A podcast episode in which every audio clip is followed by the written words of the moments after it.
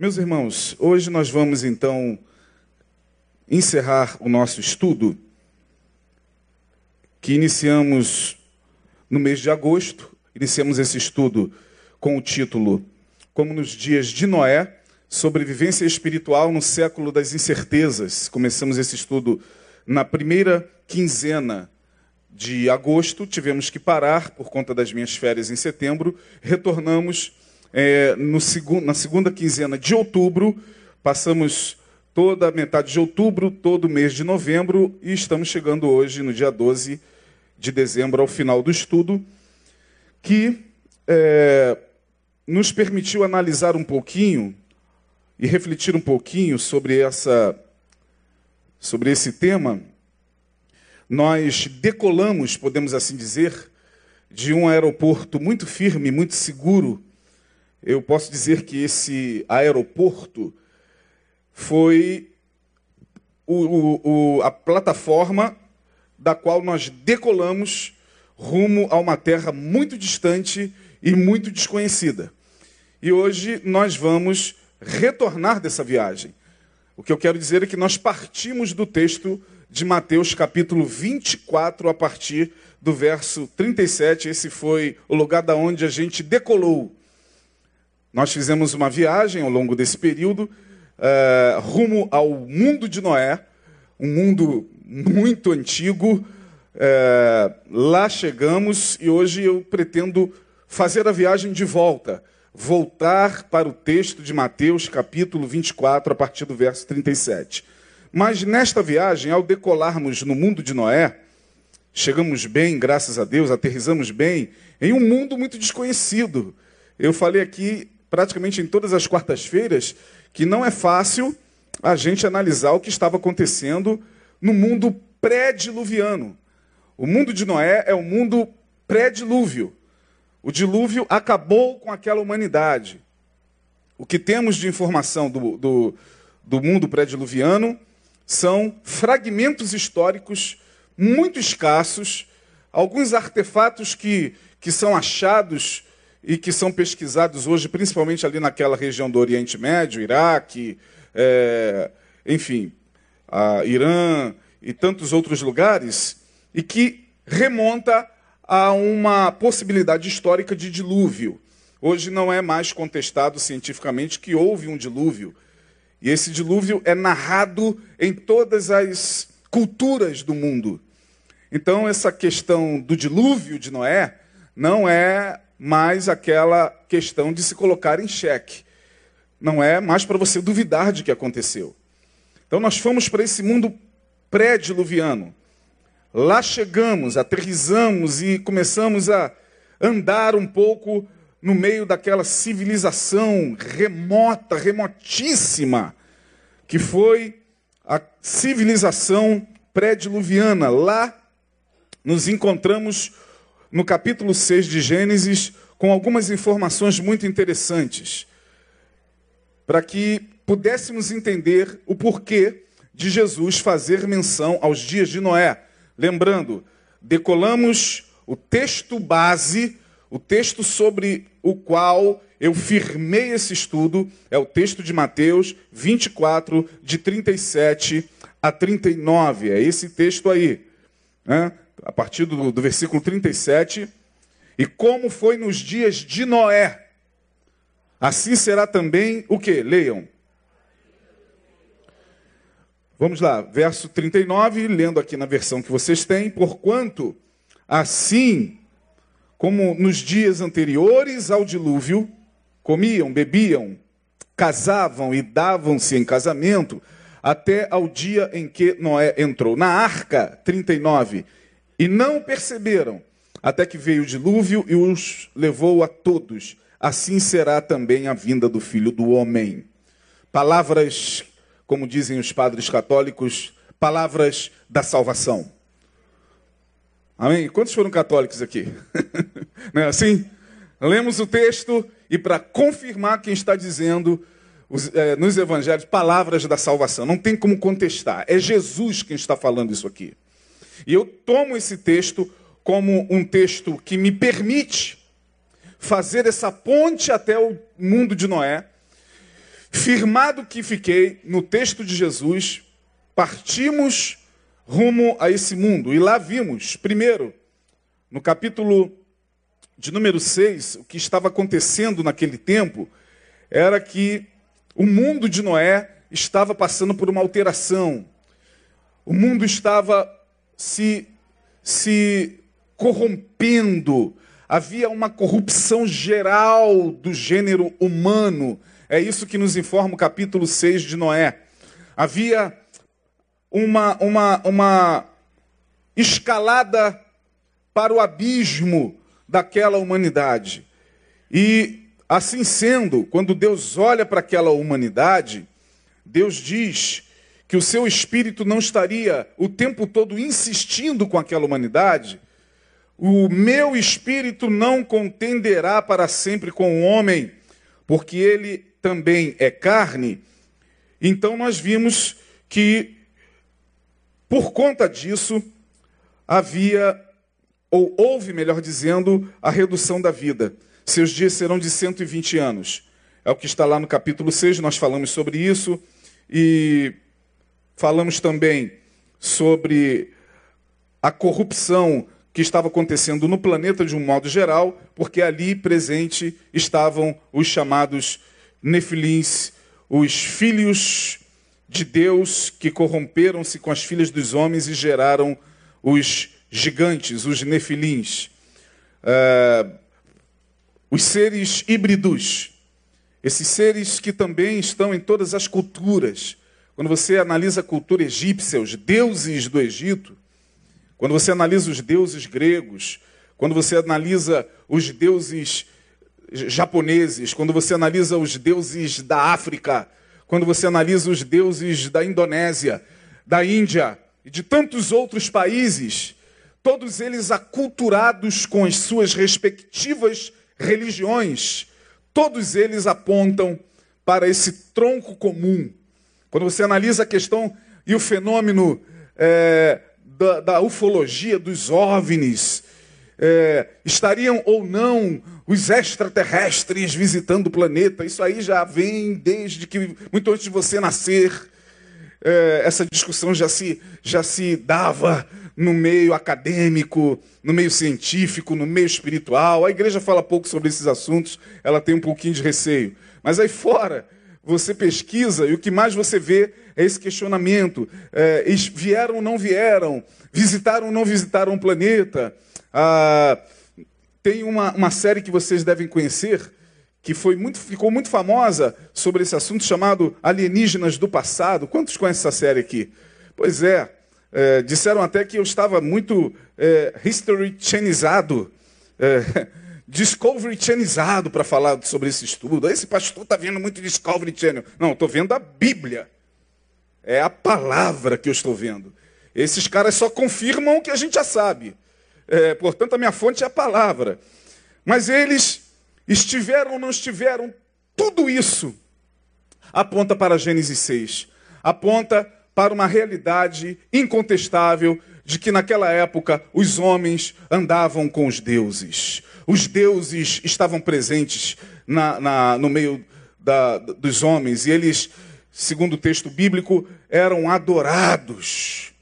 Esses seres eram adorados porque eles estavam presentes com conhecimentos extraordinários, conhecimentos da magia, da água, da terra, do fogo, do ar. Eram seres portanto, que trouxeram conhecimentos proibidos para a humanidade, difundiram conhecimentos proibidos, que mais tarde foram se é, imiscuindo, foram se misturando nas muitas práticas religiosas, chegando até os nossos dias. Portanto, até hoje, nós vemos aqui e ali práticas religiosas e uma espiritualidade totalmente vinculada a esses seres, com outros nomes.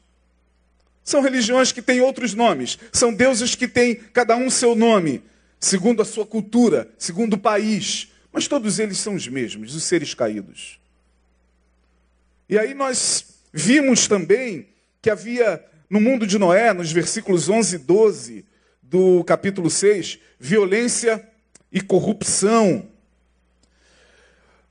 No verso 11 e 12 do capítulo 6 está aí, a terra, porém, estava o quê? Corrompida diante da face de Deus. E encheu-se a terra de quê? Violência. A palavra violência é algo que está alterado, violado. Se eu pego um documento original e o, o adultero, eu violei aquele documento. Violência não é só alguém que mata alguém, alguém que, que destrói a vida de alguém. Violência é todo tipo de violação. Portanto, quando diz que a terra estava violada, ela estava violada, ela sofria violência em todos os níveis, desde os níveis mais comuns entre homens e homens, homens que matavam-se entre si, homens que destruíam-se entre si, que guerreavam-se entre si, até a violência que se faz na percepção daquilo que seria a ordem natural da criação. Quando Deus olha para o mundo de Noé, Deus diz: Não é isso que eu criei. Eles alteraram a minha criação. Eles violaram a minha criação. O mundo está corrompido. Os Benai Elohims, os seres celestiais, corromperam a minha criação e os homens consentiram com isso. Os homens os adoraram como deuses, lhes prestaram culto, oferendas. Os homens se prostraram ante esses seres. Portanto, o resultado disso foi uma alteração naquilo que seria a ordem natural da criação. E Deus, quando olha para aquele mundo, diz: Isso não pode continuar. Portanto, eu enviarei um dilúvio. Está entendendo por que aconteceu o dilúvio? O dilúvio aconteceu porque Deus olha para a humanidade e diz: há algo na humanidade que não pode permanecer. A minha criação foi alterada. Os homens alteraram a minha criação. E Deus levanta um homem chamado quem? Quem? Noé, o pregoeiro da justiça. Diz o texto que ele começou a construir aquele barco enorme que a gente chama de arca. E ele pregou durante muitos anos, quase 600 anos, construindo aquela arca e dizendo: Olha, se arrependam, endireitem seus caminhos, voltem-se para Deus, vocês estão corrompidos moral, sexual, social e espiritualmente. Voltem-se para Deus. Deus está mandando vocês voltarem-se para Ele. Mas Noé era ridicularizado. Ninguém dava ouvidos para Noé. O que, que esse velho está fazendo? Construindo uma, uma, um barco que está maluco, velho. Para que, que é isso? Porque Deus vai enviar um dilúvio sobre a terra. As comportas dos céus serão abertas e a terra vai sofrer uma catástrofe jamais vista. Ah, deixa de ser louco, catastrófico. E aconteceu que Deus mandou o dilúvio. Salvou-se oito almas, juntamente com algumas espécies de animais. Noé, sua esposa, seus três filhos e sua suas esposas, suas noras, melhor dizendo. Oito almas se salvaram. Porque Deus teve que acabar para recomeçar. Deus sempre faz isso. Se tiver de acabar para recomeçar, ele vai fazer como ele vai fazer. Para você que não crê, para você que não acredita, saiba, vai acontecer de novo. João viu. E João disse: Eu vi. Eu vi a nova Jerusalém, que do céu descia, ataviada como a noiva está pronta para o, o, o casamento. A cidade na qual morarão os justos, aqueles que foram justificados pelo sangue do Cordeiro. Eu vi. E ele dá as dimensões da cidade e diz: nela não entrará o imundo, nela não entrará aquilo que não seja natural, aquilo para o que Deus olhe e diga: isso eu reconheço. João viu. João viu a Nova Jerusalém e ele vai muito mais além. Ele disse: Eu vi, ai, sim, eu vi novos céus e nova. Respondo: novos céus e nova. Portanto, Deus vai ter que terminar para começar de novo, por causa da dureza do nosso coração. Por isso que Jesus,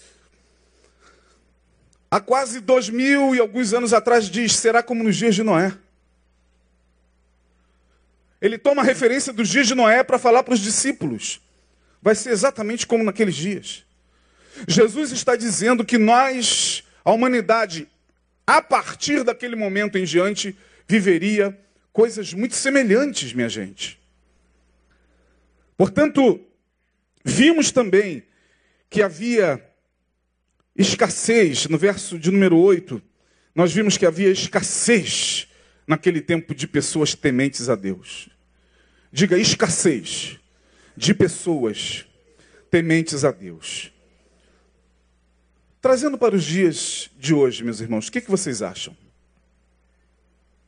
É fácil a gente olhar e encontrar pessoas tementes a Deus hoje? Você é temente a Deus? Um ditado muito interessante que eu, eu vi nessa semana é que a gente anda no meio de um monte de idiotas com um pedaço de aro de ouro pendurado na cabeça. Difícil é encontrar o rei. Vou repetir o ditado para ver se vocês alcançaram. A gente olha para tudo quanto é lá, tem um monte de homens e mulheres com um pedaço de metal, um aro de ouro pendurado na cabeça. O difícil é encontrar o rei. Todo mundo hoje se diz de Deus. Todo mundo hoje se diz homem de Deus. Todo mundo hoje se diz que busca Deus. Todo mundo diz Deus está me dizendo. Todo mundo diz Deus está falando. Que Deus está me usando. Tá difícil é você encontrar pessoas de fato temente a Deus. Portanto, quando Deus olha para o mundo de Noé, ele vê Noé e diz no versículo de número 8: Achei graça em, Noé. Olha aí. Noé porém, o que? Achou graça aos olhos do Senhor. Isso para mim é extremamente forte. Porque eu não sei se Deus, ao olhar para o Isaías Marcelo, acha graça. Tal como ele olha para Noé e diz: Achei graça. Tal como Jesus em Mateus capítulo 4, eh, João capítulo 4 diz para a mulher samaritana, porque eu procuro verdadeiros o quê? Adoradores, que me adorem em Ora, se ele está falando que procura, é porque quem procura, acha. E se procura, é porque está em falta, não está em abundância. Há uma verborragia enorme, vivemos num tempo de muita verborragia, é muita gente santa, é muita gente se dizendo de Deus, é muita gente superlotando os templos, as reuniões, mas o problema é saber se essas pessoas acham graça aos olhos do Senhor. Não nos cabe julgar. Eu não estou aqui julgando, porque essa palavra, ela primeiro me julga. Noé, porém, achou graça aos olhos do Senhor. Deus não fala nem de sua esposa, nem de seus filhos e nem de suas noras. Por Noé, e porque a espécie tinha que ser perpetuada, Deus ia acabar com uma humanidade, mas o mundo tinha que continuar. Noé teve que levar seus filhos e suas noras e sua esposa para que nós estivéssemos aqui. Parou para analisar? Portanto, de fato, nós somos, dentro dessa interrupção genética que Deus fez, nós somos praticamente descendentes de Noé, sabia? Já parou para analisar? Nunca parou para analisar, não? Somos filhos de Adão pela raça. Porque se você não sabe, só existe uma única raça, que é o quê? A raça humana. Se você ainda não conseguiu colocar isso na sua cabeça, eu vou repetir. Só existe uma raça, que é a raça humana. E por raça, somos descendentes de Adão. primeiro homem. Mas dentro dessa interrupção genética que Deus fez por conta do dilúvio, podemos dizer que somos também descendentes de Noé, porque ele que continuou tudo. Quando o dilúvio acabou, Noé desce seus filhos e suas noras à humanidade, e aí Deus dá uma ordem: crescei. Quem lembra? Crescei. Então eu e você estamos aqui, a humanidade continua por conta desse homem que Deus disse: achei graça nele. Vimos isso. Vimos também que os Benai Elohims, os seres que estavam corrompendo a humanidade, decantados no livro de Enoque, comentados no livro de Judas, do apóstolo Pedro, para quem nesse período de estudo ficou com uma certa dificuldade de alcançar o que a gente estava falando, né? nós fomos a textos fartos na Bíblia mostrando não só que isso era uma realidade, como também nos textos posteriores. Judas fala, eles se corromperam, diz lá em Judas, um livro antes de Apocalipse, eles se corromperam indo após uma outra carne. Ele falando dos habitantes de Sodoma e Gomorra. Eles se corromperam, falando desse, desse mundo pré-diluviando, indo após uma outra coisa que estava ali. Uma outra carne, que não era humana. Deus acaba com o dilúvio, com, com o mundo através do dilúvio. Falamos sobre os níveis de consciência. Se Deus acha graça, não é porque Deus faz acepção de pessoas, é porque há níveis de consciência diferenciados no mundo. Deus não leva em consideração a aparência. Deus não leva em consideração a condição social. Deus não leva em consideração a sua etnia. Deus não leva em consideração o seu fenótipo, nem o seu genótipo, nem o seu pedigree, nem a tua linhagem. Se você tem linhagem de rei ou de escravo, Deus não está nem um pouco preocupado com isso. Quando a Bíblia diz que Deus achou graça aos olhos de Noé, não é porque Noé era bisneto de, de Enoque. Noé era neto, melhor dizendo, bisneto ou neto de Enoque. Não, vou, achei graça aos olhos dele porque ó, o, o avô dele era uma benção. Não, é porque Noé tinha um outro nível de consciência. E eu falei aqui, minha gente, que trazendo para os tempos atuais, a gente precisa entender que Deus não se impressiona realmente com o que você diz, com o que eu digo. Deus não se impressiona com aquilo que a gente apresenta é, de performance espiritual. Deus não se impressiona se eu pego aquele violão e canto e faço cinco milhões de pessoas levantarem a mão. Não, não. Deus não se impressiona com isso. Deus não se impressiona com o tempo de igreja que você tem. Se você é diácono, presbítero, pastor, se você está aqui há, há, há 50 anos ou chegou ontem, ou se você tem tantos anos na sua denominação, ou se você conhece a Bíblia é, de Gênesis e Apocalipse, Deus nunca se impressionou com isso. Deus não se impressiona com o teu dinheiro, com a tua conta bancária. Deus não se impressiona com a tua patente, seja ela militar, seja ela de qualquer outra natureza social. Deus não se impressiona com a aparência. Agora, o que nos diferencia diante de Deus? Bom, mas peraí, pastor, Deus faz então acepção de pessoas? Acepção não. Mas há seres humanos e seres humanos. Noé, porém. Noé, porém. Ninguém dessa geração entrará no meu repouso. Deus disse essa palavra para toda uma geração que saiu do Egito. Por quê? Porque Deus tinha raiva daquela geração?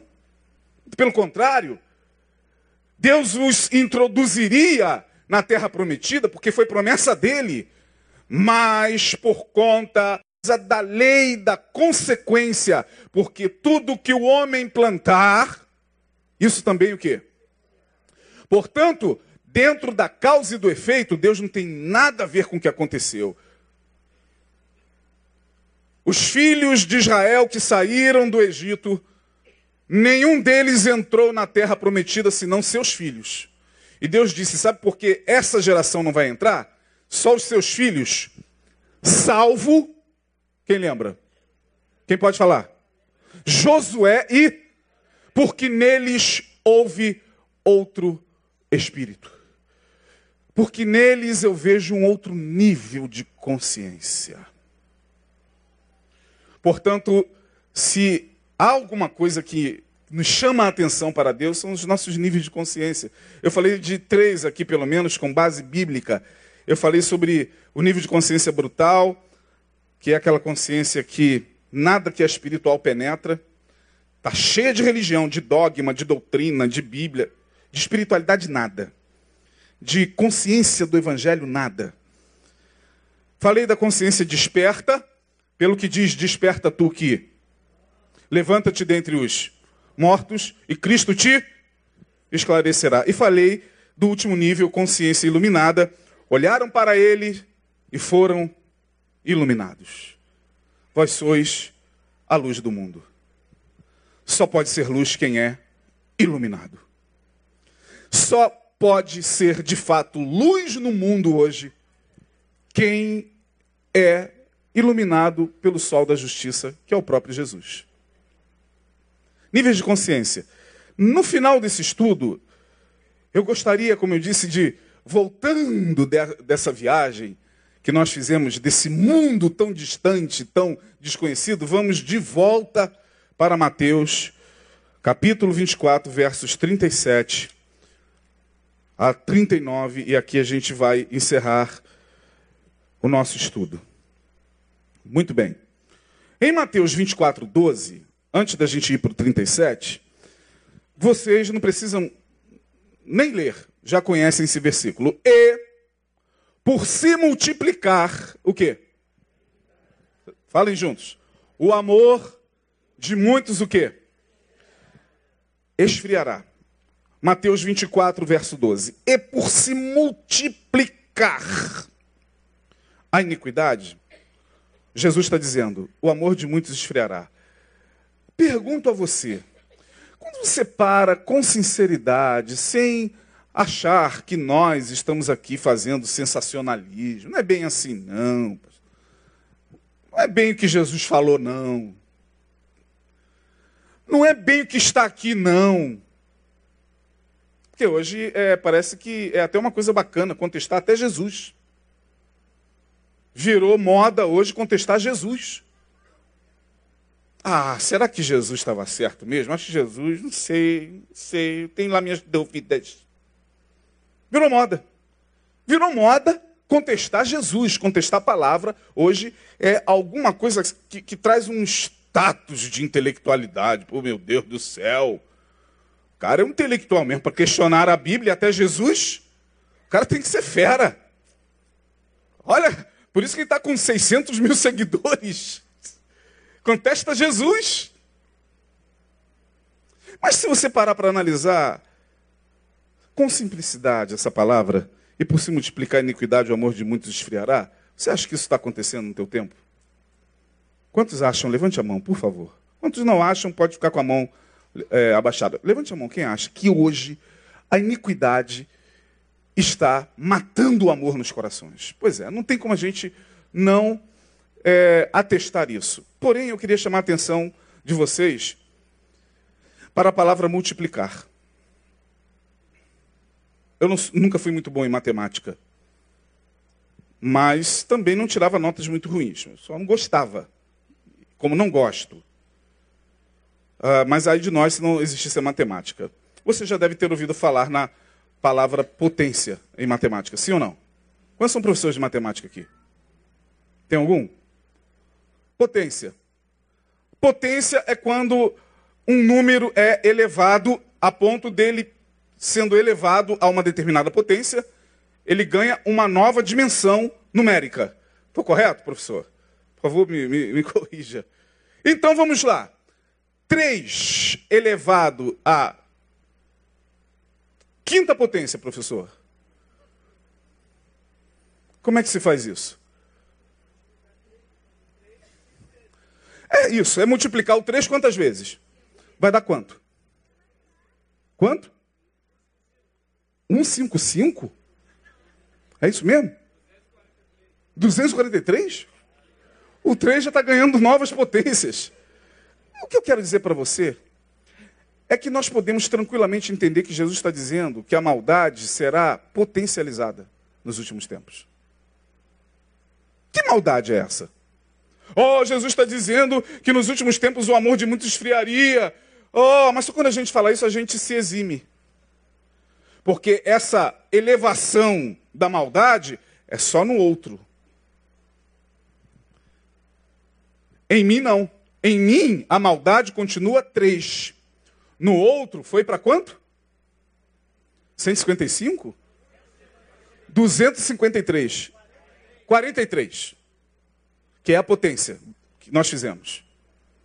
Jesus está dizendo então, minha gente, que nós estaríamos vivendo na era daquilo que seria agigantado. Vivemos, portanto, na era de novo dos gigantes. Eles não estão mais presentes como nos tempos de Noé, mas eles estão presentes em espírito, potencializando o mal no coração humano. Eu não estou dizendo, repito, que a maldade que acontece no mundo, a culpa é dos demônios. Não, aqui a gente não prega assim, você sabe muito bem, mas raciocina comigo. Jesus está dizendo que nos últimos tempos nós viveríamos uma potencialização da maldade. Aí você pega, por exemplo, qualquer caso aí que choque. Vamos pegar o último, daquele segurança lá, que espancou aquele cachorro barbaramente, até matar o animal. Quantos viram isso aí? Aí você fala, olha lá, está se cumprindo a palavra. Não é assim que você fala? É assim que a gente fala. Por quê? Porque nele tua análise. O 3 foi elevado a 200 e. Se então ele era um camarada que há cinco anos atrás não gostava de cachorro, passava pelos cãezinhos e. Ah, vai para lá, não quero brincar com você não. Hoje ele pega a madeira e potencializou o mal. Mas esse mal é potencializado em todos nós. Pare e analisa você. Veja como está o teu nível de paciência hoje no trânsito, na cidade, diante da afronta das pessoas. Como é que você reage hoje? Veja você, mãe, quando o teu bebezinho chora três horas da manhã.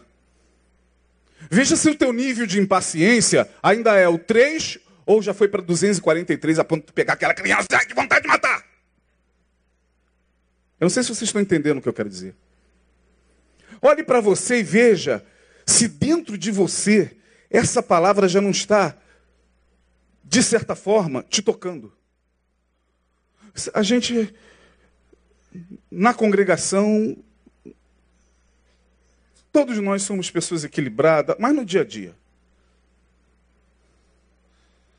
E quando você vai ter que encarar aquele seu trabalho, aquele teu chefe que quer te derrubar, aquele teu inimigo que quer te ver no chão, como é que está o amor e como é que está o mal dentro de você? Porque a gente carrega bondade e maldade. Você sabe muito bem que isso são pulsões da alma. O mal e o bem estão dentro de cada um de nós. O único lugar na Bíblia onde mal e bem é separado é lá em Gênesis. E Deus fez separação entre luz e trevas. Agora, luz e trevas hoje não dá mais para separar. Você carrega luz e trevas no teu olhar, nas tuas ações. Você que é traído pela tua namorada, como é que você reage hoje? Você que soube que ela colocou um par de chifres na tua testa, ainda mandou assim no WhatsApp: Ah, eu estava enjoado de você e fui curtir uma outra aventura. Sua mulher, seu noivo. Como é que você reage? Jesus está dizendo que nos últimos tempos alguma coisa se potencializaria, portanto, estamos vivendo na era dos agigantamentos. Tudo em nós está muito agigantado. A impaciência já está agigantada. A gente já não tem mesmo paciência para muita coisa. Ah, pastor, é velhice. Não, pode ser. Mas tem alguma outra coisa além da velhice que está minando a tua calma, a tua paz, a tua paciência. Vocês aqui, alguns de vocês vivem pilhados 24 horas por dia. E vocês sabem disso. A carne treme. O sono não vem. A cabeça fica mil. A impaciência para falar com os filhos, com o seu pai que já está vivenciando talvez um, uma demência. Como é que você trata os seus, os seus idosos? Você que cuida de idoso sabe do que eu estou falando. É só você perceber no dia a dia. Então, Jesus está dizendo que viveríamos na era dos agigantamentos. Tudo, tudo em nós, tudo na humanidade, estaria muito agigantado, minha gente, pelo amor de Deus. Sai da Bíblia e vá para a rua. Veja o que aconteceu esse ano de eleição. Eu, particularmente, com quase 50 anos, nunca poderia imaginar que numa num pleito eleitoral, nós tivéssemos tanto ódio revelado nos corações. Alguém poderia me perguntar, pastor, essa, essa, esse período foi, pior, foi o pior período, não foi? Para mim foi o melhor. Foi o melhor. Das eleições todas, para mim, esse, essas eleições foram as melhores. Porque nelas nós vimos em que grau está potencializado o que havia nos corações.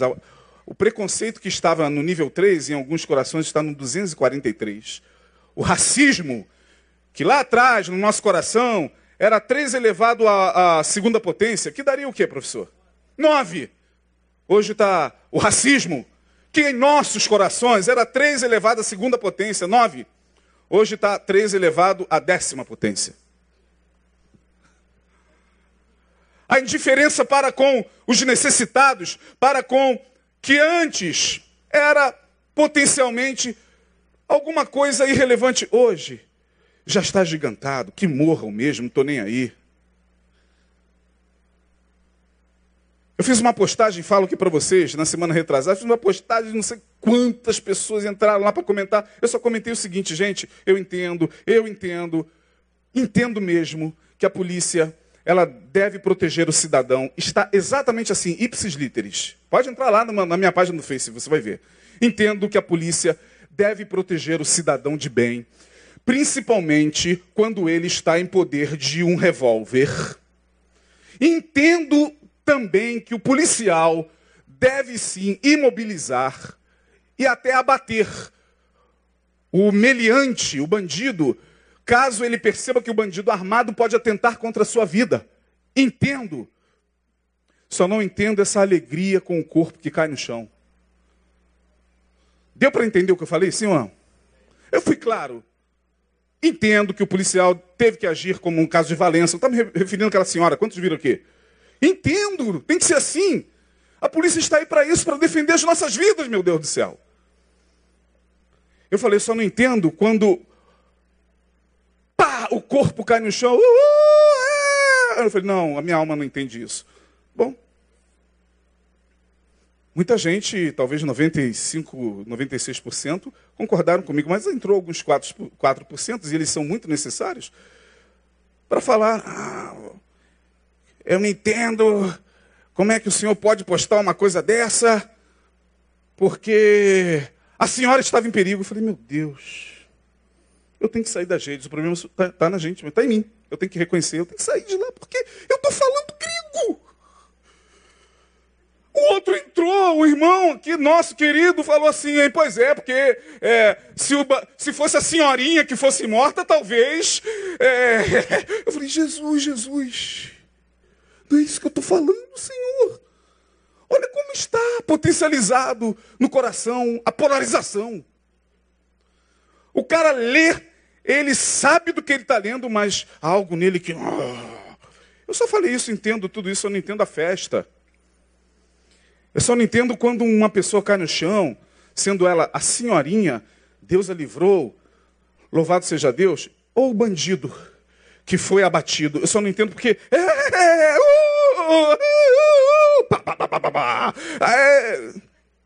Não, não entendo. Porque eu sou do Evangelho, gente. E se eu sou do Evangelho, eu entendo que Jesus também não entenderia essa euforia. Eu não sei se vocês estão entendendo o que eu quero dizer. Porque parece que agora você fala A e sai um Y nas redes. Eu não entendo que Jesus entende essa euforia com o corpo caído, seja de quem for. Pastor, é porque não foi a sua filha. É porque não foi a sua mulher. Eu lamentaria muito, choraria muito ver um familiar meu numa situação como essa, sendo ele o alvo. Não sei a minha reação caso eu encontrasse aquele que alvejaria a minha filha, ou a minha esposa, ou a minha mãe. Eu me desconheço, talvez, como ser humano, mas eu só estou entendendo, estou dizendo o seguinte: eu não posso fazer festa. Hoje um corpo caído no chão é festa, é alegria, tem churrasco. Tem churrasco, porque quem caiu? Foi aquele desgraçado lá da minha deusa mesmo. Tem mais é que cair mesmo. Não, não é desgraçado, cara. Ele é alguém que está deixando a sociedade pior, é verdade. Mas Jesus não ensinou isso. Eu não posso trair o Evangelho. Eu tenho que entender, meu Deus, que se houve uma alegria, e às vezes há, bem feito. Bem feito. Teve um cara agora que foi para as redes babando, não vou falar o nome dele. Gente, gente, vocês que estão aí, eu estou ao vivo agora aqui na live, hein? Coloquem rápido lá no Pedro Bial, porque ele vai falar do João de Deus. Atenção! não, não é possível. Falei, Jesus, eu nem sabia do que era. Falei, vai lá, vai lá. Falei, Senhor, caia eu nas mãos do diabo, mas dessa pessoa não. Porque se cair na mão do diabo, Deus vai lá e resgata. Cair na mão do perverso potencializado com o mal, minha gente. Ainda mais quando o perverso está no nosso meio. Falando isso, já deve ter gente lá com raiva, potencializado, achando que a gente está falando aqui de política. Não é de política, é do evangelho. Portanto, Jesus está dizendo que nós veremos na época dos agigantamentos. Caminhando, minha gente, para terminar, eu quero chamar a atenção de vocês para um, uma observação nesse texto aí de Jesus. Olha o verso 38. Olha o verso 38. Leia com calma. Porquanto, assim como nos dias anteriores ao dilúvio, o que, que faziam? Casavam e davam-se em casamento até o dia em que Noé entrou na arca. Bom, Jesus está falando de quê? Ele está contra comer, beber, se alegrar, dançar, celebrar a vida. Ele está dizendo que foi isso que levou aquele povo a ser destruído? Não, ele não está dizendo que foi isso. Ele está dizendo aqui, figurativamente, que o comer, o beber, o casar, que tem a ver com a vida que se desenvolve todos os dias, de certa forma, atinge nas nossas vidas níveis mais profundos. O comer aí tem a ver com os apetites do nosso corpo. Se o nosso corpo quer, o nosso corpo pede, a gente tem que dar a ele. Ora, se você tem fome, manda que essas pedras o quê? E coma. É o estímulo. Jesus está dizendo que nos últimos tempos haverá um alto estímulo potencializado em todos nós aos apetites vorazes dos instintos carnais. Ele está dizendo que o beber tem a ver com essa embriaguez espiritual que não permite a gente ver um palmo à frente do nariz, comamos e bebamos, porque amanhã o quê? Morreremos. Eu quero celebrar a vida, eu quero pegar todas que tiver no meu caminho. O vício de um rapaz que eu atendo. Porque a vida é uma só. A mulherada está aí. Cada uma mais bonita que a outra.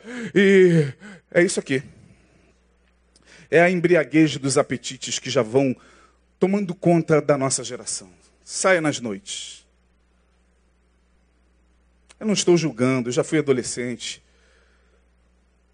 Mas se você sair hoje pelas ruas e pelas noites, você vai ver adolescentes caídos, jovens lindíssimas, mostrando suas partes íntimas, embriagadas.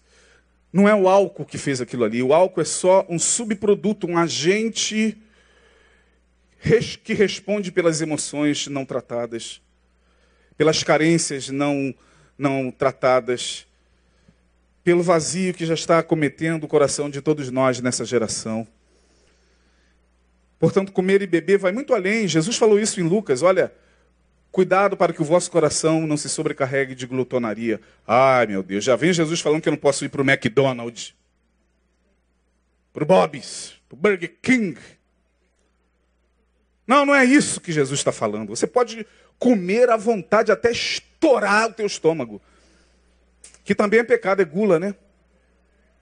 Mas não é disso que Jesus está falando. Ele está falando que havia uma anestesia geral ampla e restrita naquela sociedade. Eles não estavam se apercebendo nem de quem estavam entre eles. Eles não sabiam nem quem estavam andando entre eles, que não eram humanos. A espiritualidade se tornou tão escassa nos tempos de Noé, que falar de espiritualidade era algo assim, meio que de outro planeta. O que é Deus? O que é isso? Deus é uma ideia, Deus é alguma coisa que eu construo, Deus é alguma coisa que eu quero que ele seja. Deus é algo extremamente complexo, é, é, é, muito relativo falar sobre espiritualidade, sobre Deus, porque é engraçado. Vou fazer aqui uma observação, se vocês me permitem. Eu só vejo esses questionamentos em relação à fé cristã.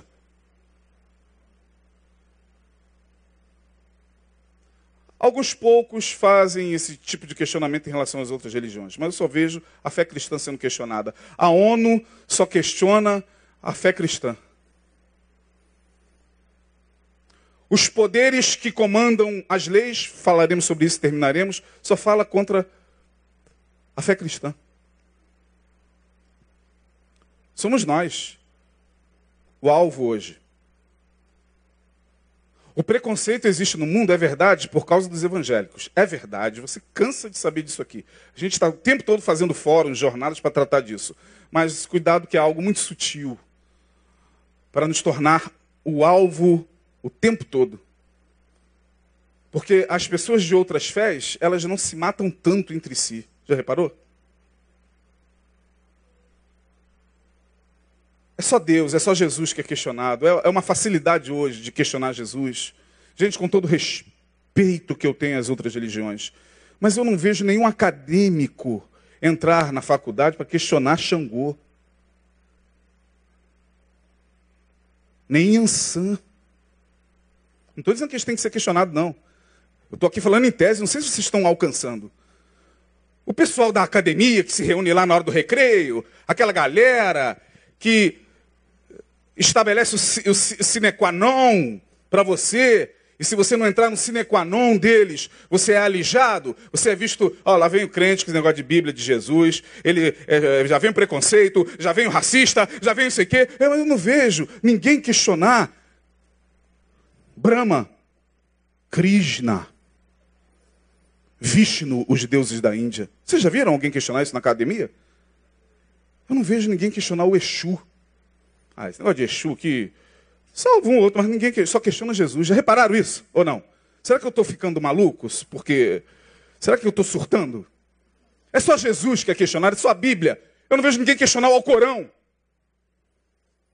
Eu não vejo os acadêmicos questionar o Bhagavad Gita, o livro sagrado dos indianos. E não é para questionar mesmo. A gente tem que respeitar, atenção, você que está me ouvindo aí do outro lado. Eu não estou falando contra as religiões de matrizes africanas, eu as respeito profundamente. Falo sobre o meu encontro com o Pai de Santo no meu livro próximo que eu vou lançar. Você vai ter que comprar. O título lá é O Pastor e o Pai de Santo. Conheço vários deles, temos amizade com eles. Não é isso que eu estou falando, estou falando desse questionamento que é só em relação à fé cristã. Que tem alguma coisa potencializando e minando a nossa espiritualidade, caminhando Jesus fala sobre casamento. E aqui eu termino. Leiam aí. Comiam, bebiam e o quê? Casavam e? Ora, mas havia algum problema casar e se dar em casamento? Quantos aqui sonham em casar? Levante a mão. Você. que está esperando em Deus, orando. Né? Alguns de vocês sorrateiramente fazendo a corrente lá na Universal do Reino de Deus da. Brincando. Claro que não. Mas casar é algum problema? Jesus não fez o primeiro milagre aonde? Não é possível que Jesus, tendo feito um primeiro milagre no casamento, está falando contra o casamento. Não tem lógica. Ele está falando de casamentos que estavam acontecendo no mundo de Noé. Portanto, não é casamento entre homem e mulher. Ele está falando de uniões abomináveis, híbridas. Ele está dizendo que nos últimos dias, que serão como nos dias de Noé, haverá uma hibridização de uniões. Primeira dela, onde eu percebo nitidamente, eu não tenho tempo para expor isso, mas eu percebo que já está acontecendo uma união híbrida, abominável. É no campo político. No campo político, a lei hoje está casada com a iniquidade. Aquilo que a palavra condena hoje já é legal, pela lei.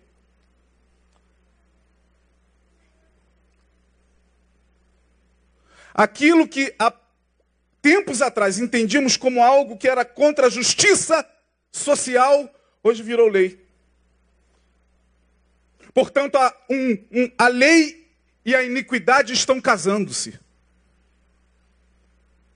Estão tornando legal isso. Pastor, isso está na Bíblia desde sempre. Isaías capítulo 5, versos 20 a 24. Meu xará, capítulo 5, versos 20 a 24.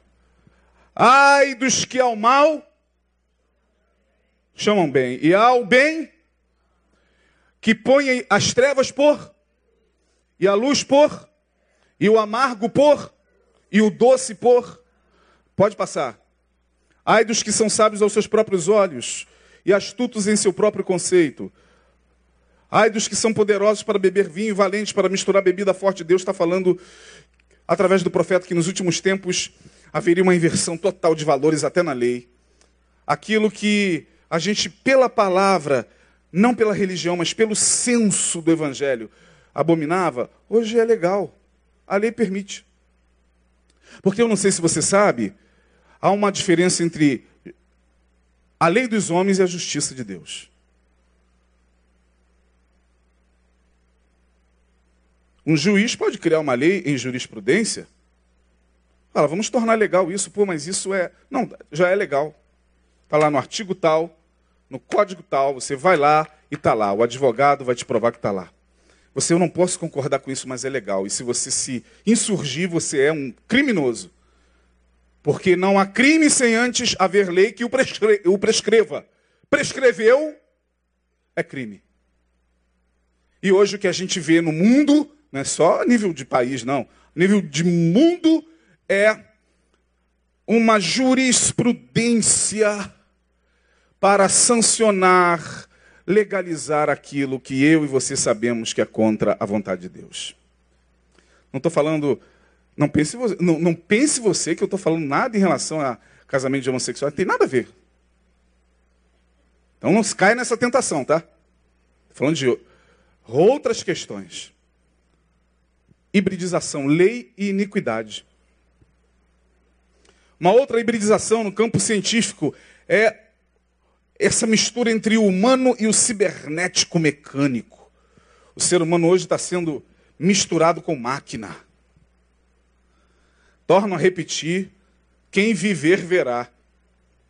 Se eu estiver por aqui ainda, verei também. Se Deus me recolher até lá, as futuras gerações verão ciborgues no nosso meio robôs entrando aqui, ó, sentando assim para assistir o culto.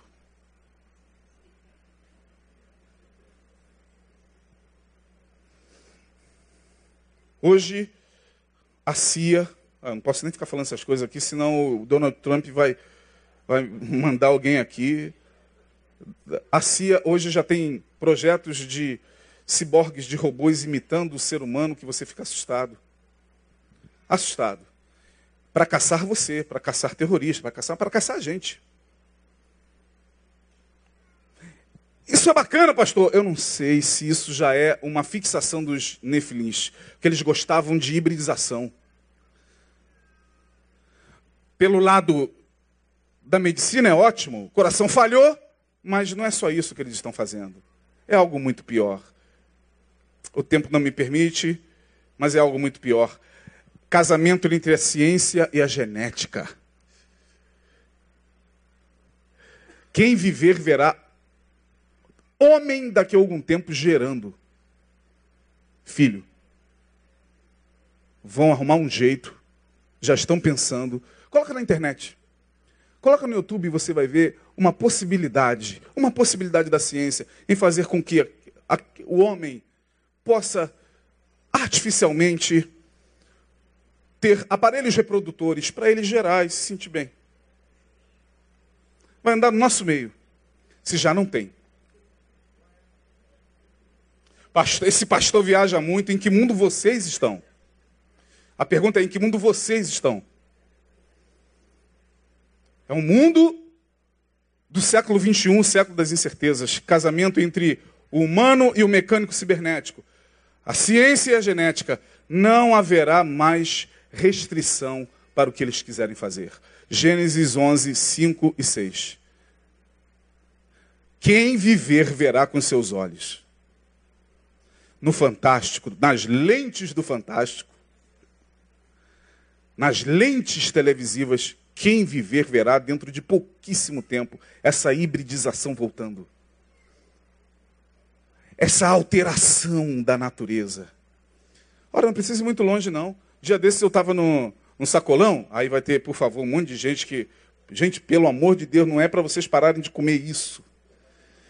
Ai, Senhor, a gente tem que explicar, porque senão. Eu estava no sacolão com meu filho, Aí tá lá, pegamos a maçã, pegamos a banana, o Marcos Paulo do meu lado. Quando eu estendi a mão para uma coisa que eu adoro, que é uva sem caroço, ele falou, pai, não come essa uva não. Eu falei, meu filho está doido, é a uva que eu mais compro. Ele é, mas uva tem que ter caroço. Uva sem caroço já é alguma coisa que eles mexeram geneticamente. A gente não sabe a consequência disso na saúde. Falei, cara, Deus está usando meu filho. Eu gosto de uva sem caroço. Não pare de comer, não. Você está protegido pelo sangue do Cordeiro. Amém, irmão? Pode comer sua uva sem caroço, sem problema. Mas daqui a pouco eu me deparo com um, um pêssego do tamanho de um, uma maçã. Falei, não é possível que isso aqui é um pêssego, Senhor. Alteração da natureza por parte da ciência.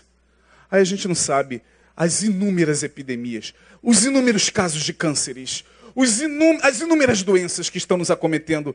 É porque há uma indústria da morte que quer nos eliminar, minha gente. Eles querem reduzir a população, e eles vão fazer isso através da guerra, através do narcotráfico, através dessa guerra louca de corpos caindo e através de alimentação.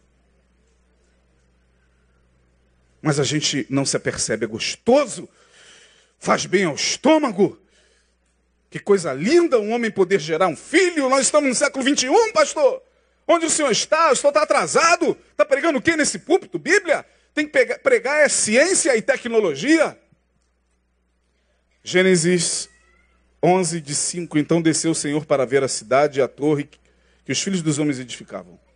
Aí Deus falou o quê? E disse: Eis que o povo é um, todos têm uma só língua, e isto é o que começar, começam a fazer. Agora, olha a parte B do versículo. Agora o quê? Restrição para tudo o que eles intentam fazer. Não haverá. Nós estamos num tempo onde não haverá mais restrição. quero mexer nessa planta e eu quero pegar essa planta e colocar na pata do cachorro para ver o que, que dá. Eles vão fazer, não haverá mais restrição. Perdeu-se a ética. Primeiro eles fazem, depois vão fazer congresso sobre bioética. Já está feito. É ridículo, porque já fizeram, já alteraram, já mexeram, já desconstruíram depois congresso de bioética. Aí vai os cientistas com a cara, cara mais lavada do mundo. Vamos ver se isso é eticamente. Já fizeram. Eles hoje fazem para depois discutir a ética. Eles fazem, não haverá restrição, vocês verão. Não haverá restrição Porque quanto mais Deus está se distanciando da humanidade, uma outra coisa está chegando, inclusive para ocupar o lugar de Deus. Vai ter gente chamando de Jesus coisas bizarras. Esse é o meu Jesus. Sempre crie nesse Jesus. Você vai olhar, você vai ver um, uma coisa bizarra. Não haverá mais restrição. No campo sociológico, três e eu termino. Todo tipo de união que visa alterar, transmutar, transformar tudo que até aqui se entendeu como ordem natural da criação.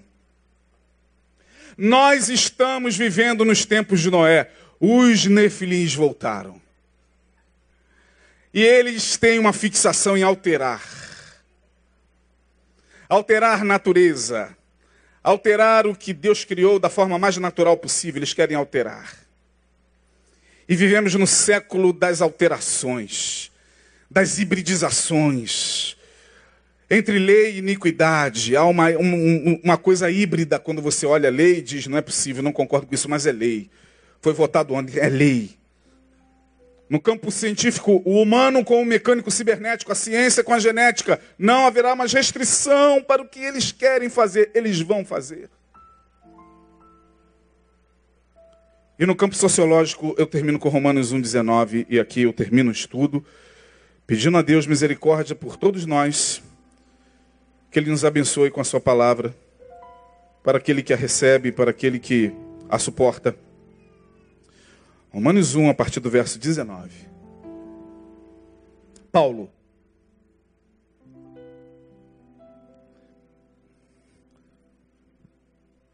Vou beber uma aguinha porque tem, uma, tem hora que a gente sente aquele impacto, né? É, Porquanto que de Deus se pode conhecer, neles se manifesta. Porque Deus lhe o manifestou. Porque as suas coisas invisíveis desde a criação do mundo, tanto seu eterno poder como a sua divindade, se entende, se entendem e claramente se veem pelas coisas que são o quê? Criadas para que eles fiquem inexcusáveis. Vocês não têm desculpa diante de mim naquele dia. A minha criação estava aí. Eu me revelei também nela. E vocês a alteraram, porque se Deus também se revela na criação, destruindo a criação e alterando a criação, Deus também está sumindo. Entenderam ou não? Quem não entendeu isso aqui que eu falei? Mexendo com a criação de Deus, porque Deus está dizendo que neles se manifesta, se manifesta por causa das coisas criadas. Está tudo sendo hibridizado. Portanto, Deus realmente, daqui a algum tempo, será uma memória. Uma memória para as futuras gerações. Porquanto tendo conhecido a Deus, não glorificaram como Deus nem lhe deram graças. Antes, em seus discursos se desvaneceram e o seu coração insensato se obscureceu. Dizendo-se sábios, tornaram-se o quê? E mudaram a glória do Deus incorruptível em semelhança de imagem de homem corruptível, e de aves, e de quadrúpedes, e de répteis. Pegaram o que era divino e misturaram com os animais, hibridização. Animais sendo adorados como Deus. Coisas estranhas ocupando o altar de Deus. Pelo que também Deus os entregou as concupiscências do seu coração, a imundícia, para desonrarem o seu corpo entre si. Pois mudaram a verdade de Deus em mentira e honraram e serviram mais a criatura do que o Criador, que é bendito eternamente. Amém. Quantos podem dizer amém? Pelo que Deus os abandonou às paixões infames. Porque até suas mulheres mudaram o uso natural no contrário à natureza, e semelhantemente também os varões, deixando o uso natural da mulher, se inflamaram em sua sensualidade uns para com os outros, homem com homem, cometendo torpeza e recebendo em si mesmos a recompensa que convinha ao seu erro. E esse texto não tem nada a ver sobre homossexualismo, não interprete mal a palavra. Paulo não está falando sobre homossexualismo, esse conceito de homossexualismo o termo nem existia na época de Paulo. Portanto, se Paulo está dizendo que o homem mudou o seu uso natural, ele não está falando de quem provavelmente numa condição homoafetiva já veio assim e já nasceu assim. Fica difícil o que eu falei para entender ou não? Não peguem esse texto, como muita gente por aí, para massacrar o homossexual, porque Paulo não está falando aqui sobre homossexualidade. Ele está dizendo que no meio dessa corrupção espiritual daqueles cultos orgíacos. Havia essa troca consciente de homens, Paulo está dizendo, homens que deixaram o uso natural. Homem com mulher, é uso natural. O homossexual nunca teve uso natural com o sexo oposto.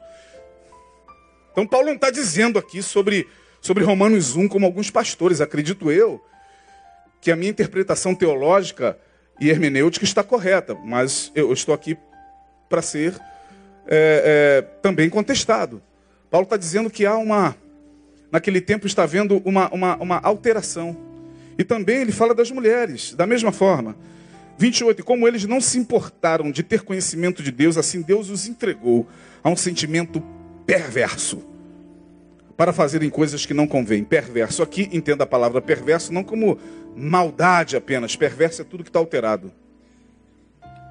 É tudo que alterou a, nat a natureza. Estando cheios de toda iniquidade e prostituição, então o texto não está falando só dessa. Ah, o Paulo está dizendo sobre o homossexual. Não, olha o que, que Paulo diz. Estando cheios de toda iniquidade, prostituição, malícia, avareza, maldade, cheios de inveja, homicídio, contenda, engano, malignidade, sendo murmuradores, detratores, aborrecedores de Deus, injuriadores, soberbos, presunçosos. Está falando de cientistas também, de políticos, de gente que está sentada na cadeira da ONU, de gente que faz leis, de gente que se reúne para determinar leis na educação, de gente que se reúne para determinar leis no Congresso. Está falando deles também. Desobediente a pais e mães, nécios, infiéis nos contratos, sem afeição natural, irreconciliáveis, sem misericórdia. Quase que a repetição de, de Timóteo 3. Pastor Neil deu um estudo aqui extenso. Os quais conhecendo a justiça de Deus. Aí Paulo diz que são dignos de morte os que tais coisas praticam. Aí vem o cara questionando: meu Deus, quanta intolerância de Paulo. Dignos de morte porque a própria morte os alcança, não é porque Deus vai matá-los, não. Se eu mudo a natureza, a natureza também vai me punir por isso. Eu altero o alimento, sou digno de morte eu altero a água que eu bebo, sou digno de morte. Eu destruo o animal que foi criado comigo no Éden, eu sou digno de morte. Eu destruo o meu semelhante, eu sou digno de morte. Não é porque Paulo está dizendo que Deus vai matar todo mundo, não, irmão. E Paulo vai dizer: não somente os que fazem, os que fazem, mas também aqueles que consentem. Ah, que coisa linda, que aplaudem, que acham bonitinho e pós-moderno. Na verdade, nem na era pós-moderna mais nós estamos, nós estamos na chamada era hipermoderna. Hiper tem a ver com coisa gigantada. Hiperindividualismo, hipercapitalismo, já se fala hoje. Leiam depois um grande filósofo, talvez o melhor hoje do século XXI, chamado Gilles Lipovetsky, um filósofo francês chamado Gilles Lipovetsky. Ele fala que nós vivemos na era do hiper. Está tudo agigantado em nós. Sexo, prazer, orgia, é, consumismo, individualismo, está tudo hiper, cada vez mais hiper, diz Lipovetsky. A era do hiper. Portanto, terminando esse estudo, a única esperança que nós temos continua sendo a reflexão da palavra, a prática do amor e pedir a Deus para guardar todos os dias nossos corações para celebrar o que é belo, para celebrar a criação, para continuar se alegrando com o sol que vai se pôr. Hoje fez muito calor, não fez? Louvado seja Deus. Porque a, a tua pele, que é o maior órgão do corpo, ainda pode sentir calor. Celebre a Deus esse ar condicionado que te traz conforto, o ar da tua casa. Celebre a Deus a praia para a qual você vai nesse fim de semana descansar. A tua... Celebre a Deus a vida. Mas entenda que nada disso tem sentido se ele sair e nos entregar a tudo isso sem ele. Deus não tem crise de identidade, mas Deus gostaria muito de fazer parte de tudo isso na sua vida, todos os dias. Deus gostaria muito de estar com você todos os dias, se alegrando também, mas a geração do tempo do fim está, não está nem esquecendo Deus, não, está modificando a sua imagem. Que nele e por ele e em Jesus nós possamos conservar essa imagem, porque somos imagem e semelhança dele. A ele glória, honra e louvor. Muito obrigado, meus irmãos. Deus abençoe. Obrigado, pastor Neil, pela confissão, pela confiança. Vamos orar. Curva sua cabeça. Senhor Jesus, no teu altar e com temor e tremor nós entregamos a tua palavra para que ela primeiro nos julgue. Não viemos aqui julgar ninguém. Viemos mostrar a tua palavra e como as coisas acontecem com clareza nela, para que o teu temor continue como princípio de sabedoria. O Senhor sabe que todo esse mundo foi criado para o homem, a natureza, o mar, tudo que nele há, as praias, as boas comidas e bebidas ajudam a nossa alma a folgar no dia da angústia e da, e da dor. Mas quanta coisa vem sendo alterada, quanta iniquidade chamada de lei, quanto alimento mexido geneticamente com intenções, sabemos muito bem, não são boas. Ó Deus, não haverá restrição para o nosso coração. Então coloque um freio no meu coração. Porque se não haverá restrição para o que eu possa fazer, eu te peço um freio. Coloca o freio do teu espírito em nós, porque não haverá restrição, então só o teu espírito pode nos frear. Só o teu espírito, porque nós somos pecadores, nós estamos incluídos nisso aqui. Essas pulsões estão em nós todos os dias. Então nos ajude, Senhor Obrigado pela tua palavra nesse lugar todos os dias.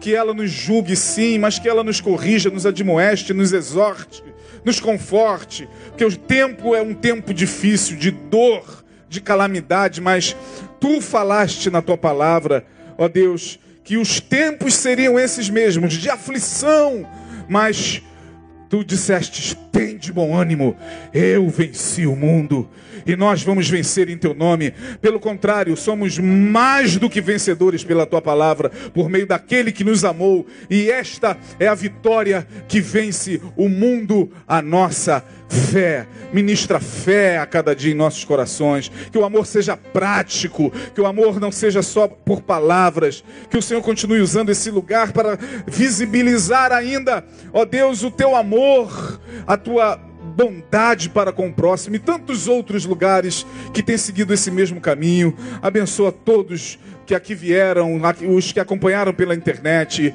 Ó Deus, que essa sua eh, que a tua palavra possa encontrar a guarita Senhor, em nossos corações, pelo menos a essência do que foi colocado aqui. Leva-nos em paz, guardados debaixo das tuas mãos, nesse mundo de potestades densas, ó Deus, de, de agigantamentos em todos os sentidos. Queremos estar debaixo da sombra do Altíssimo, queremos nos cobrir debaixo da, da sombra do aquele, diz a tua palavra, que habita de, no esconderijo do Altíssimo, a sombra do Onipotente descansará. Tu és a nossa sombra, o nosso escudo, a nossa fortaleza, o socorro bem presente na angústia e na tribulação. Obrigado por ser esse socorro, obrigado por ser esse companheiro, obrigado pelo teu espírito que está no, no mundo ainda porque ele será tirado, diz a tua palavra. Ele é o, o, paráclito, é ele quem nos convence todos os dias do pecado, é ele que nos convence da justiça e do juízo. Obrigado, Espírito Santo, porque tu diriges esta igreja, tu estás presente aqui sempre. Sentimos a tua presença, sentimos, ó Deus, o teu toque. Espírito de Cristo, Espírito Criador, Espírito de luz, Espírito da criação. Nós te adoramos também, te glorificamos. Obrigado, ó Deus, porque nós somos imagem tua. Leva-nos debaixo das tuas mãos. Nós assim te pedimos no nome de Jesus Cristo, nosso maior, nossa maior referência, o nosso Senhor, aquele que nos conduz, o guia, o Senhor desta casa, o guia desta casa, o guia de todos nós, o bom pastor. A ele toda a glória e toda a honra pelos séculos dos séculos. Amém. Amém. Amém e amém. Aleluia. Glória a Deus. Deus abençoe. Dê um abraço aí na pessoa que está ao seu lado. Tenha uma boa semana, um bom final de semana. E que Deus abençoe.